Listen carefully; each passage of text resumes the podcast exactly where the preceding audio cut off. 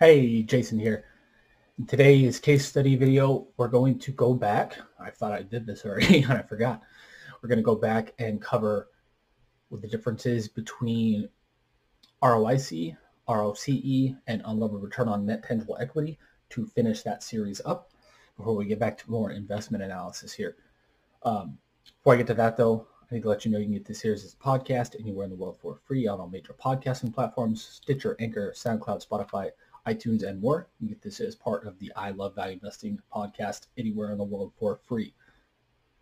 And if you like this video and our other videos, make sure to subscribe and hit the notification bell below so you're notified every time we release a new video and I'm releasing new videos all the time. Okay, so we're back here in the value investing float analysis, valuation template, and profitability metrics template sheet that I give to all students. You can get this for free at the link below in the description as well. You can get this as part of the five free gifts below. This is one of those five free gifts. Okay, so let's go to uh, okay return on invested capital. Let's do a quick recap of these videos. and last videos, again, these are linked below. I told you what ROIC is, why it's important, how to calculate it two different ways. I did the same thing for return on capital employed, did the same thing for unlevered return on tangible equity. But they're very similar. These metrics are very similar, but I want to, today I want to illustrate the important differences between them. So ROIC, I have a calculation here, is EBIT or operating income divided by shareholders equity plus debt equivalents, debt and debt equivalents minus cash and cash equivalents and other investments. So essentially what you're measuring here is is part more of the financial assets and liabilities on the balance sheet. Um, you're still measuring the balance sheet strength here, and you're seeing how profitable a company is based, or how much a company earns and operating profits based on these assets and liabilities. But these are more financial assets and liabilities in the ROIC calculation. Still important. Um, I'm not saying it's not important. And I want to clarify that because there the nuances here are slight, but they're important. And again, I'll explain that all here a little bit. Keep this in mind though. This ROIC is mainly financial assets and liabilities. ROCE is total capital employed. So, and I calculate total capital employed as total assets minus current liabilities. So this is total assets, PP&E, inventory, AR, everything. This is total assets minus, minus current liabilities, which are typically things like accounts payable, um, current or short-term deferred taxes, short-term uh, short-term debt, debt equivalents, stuff like that. So right here in ROCE, you're putting total assets versus current liabilities and seeing how well the company produces profits off of that. So there's a nuance. Return on invested capital, ROIC, mainly financial assets and liabilities, ROCE, total assets, and current liabilities. And again, I'll explain all this more in more detail here in a little bit. And then unlevered return on net tangible equity, let's skip all this. This measures or accounts for more hard receivables or hard things um, and accounts receivables and liabilities. So this includes inventories, PP&E, the hard assets, and accounts receivable, more of a um, that's accounts receivable, simply uh, accounts payable and accrued expenses. So these are essentially expenses and or assets and liabilities that help you run the, the day-to-day operations. Those are the main kind of technical differences between these three metrics. What, but it's more important, not necessarily what goes into these metrics, although that is important. What's important is how this affects how you should think about these metrics. So these all use operating profit, but they measure slightly different things.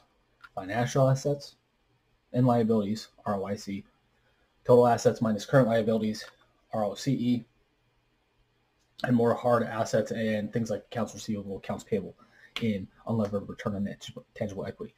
So the reason these nuances are important is because they help you help you measure three different things of the balance sheet, how profitable a company's operations are, and how essentially well they use their assets and liabilities to earn profitability. The higher this number is on all these numbers, the better. Because that means the more profitable they are, as I explained in the videos uh, on these various metrics. The reason I use all three of these is because I want an entire picture. I want the entire picture as I think uh, when I invest in a stock as a total business owner. So I want to see the entire picture. If I look at just ROIC, for example, which again is still one of my favorite metrics, but if I look at only ROIC and don't even know about the other two, which I didn't until four, five, six years ago, something like that, you're essentially me- measuring operating profit versus financial assets and liabilities only. But when you use the whole picture, you get a whole picture of how well they use the entire balance sheet because it's more than just financial assets and liabilities. Um, especially unlevered return on net tangible equity is especially important for companies um, that deal more in hard assets. So that's why the numbers were so huge when we saw um, Microsoft and Procter and Gamble. Microsoft doesn't deal in a lot of hard assets. Procter and Gamble does, um, but they both frankly have huge competitive advantages, which is why those numbers are so huge. These are the major differences in these metrics. These are why I use all three of these. Every time I get, and I don't, the only one I calculate on a kind of basic level at a first look at a company, typically outside of this case study, um, was would be at kind of initial stages would be ROIC. After I get to a certain stage on invest or looking at a company and a stock, then I calculate ROCE and unlevered return on net tangible equity after it looks like a good potential investment. Because again, then I want the whole picture. At the beginning stages, I just want the partial picture, um, which is good enough for me. It's just ROIC. When I want the full picture, then I go and do the other two metrics after it looks like a good investment. Okay, and then down here, I explain all of this in depth, and then get into things like owner's earnings and other stuff in this sheet as well. So bring you back here. Oops, wrong screen. Okay, so there's my face. And let's just bring you back to the single screen. There we go. So I hope you enjoyed these case these um, analysis series. Sorry, my cat is trying to get in here. Sorry about that.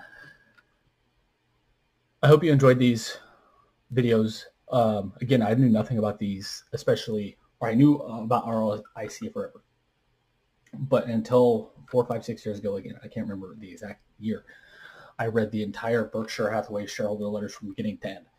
And I learned about ROCE and unlevered return on net tangible equity, which Buffett are two of Buffett's favorite metrics.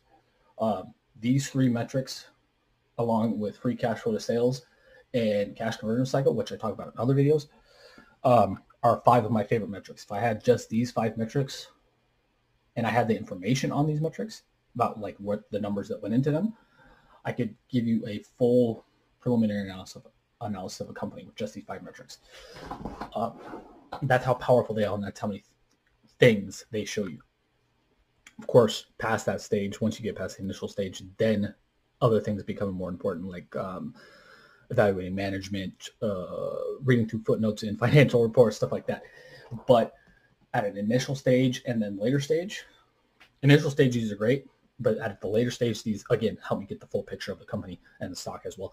So I hope you enjoyed learning about these, especially um, ROIC is very common, but ROCE and unlevered return on net equity are not. So I hope you have enjoyed learning about them. Um, and I wanted to finish up the series before we get back to the investment analysis because it seems like just based on the views and the comments and the subscribes, we're getting a ton more stuff from that, those kind of videos. Uh, ton more views and watch time and subscribes and everything. So I'm going to do a lot more of those videos like I have been lately. So I'm going to get back to that, but I want to finish up this series as well before we move on to those more fully. So if you have any questions about this entire series, all the videos are in the links below in the description. If you have any videos or if you have any questions about anything in the videos, I can explain something well enough, should explain something better, let me know in the comments below. If you're watching on YouTube, make sure to like, love, share, subscribe, comment, all that good stuff, and hit the notification bell so you're notified every time we release a new video. We're releasing new videos all the time.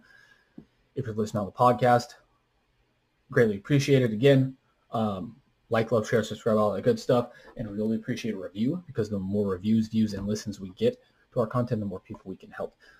If you're looking for those five free gifts, including the valuation and profitability met- metric template you just saw and you saw extensively in the series, go to the link below. You can get it for free.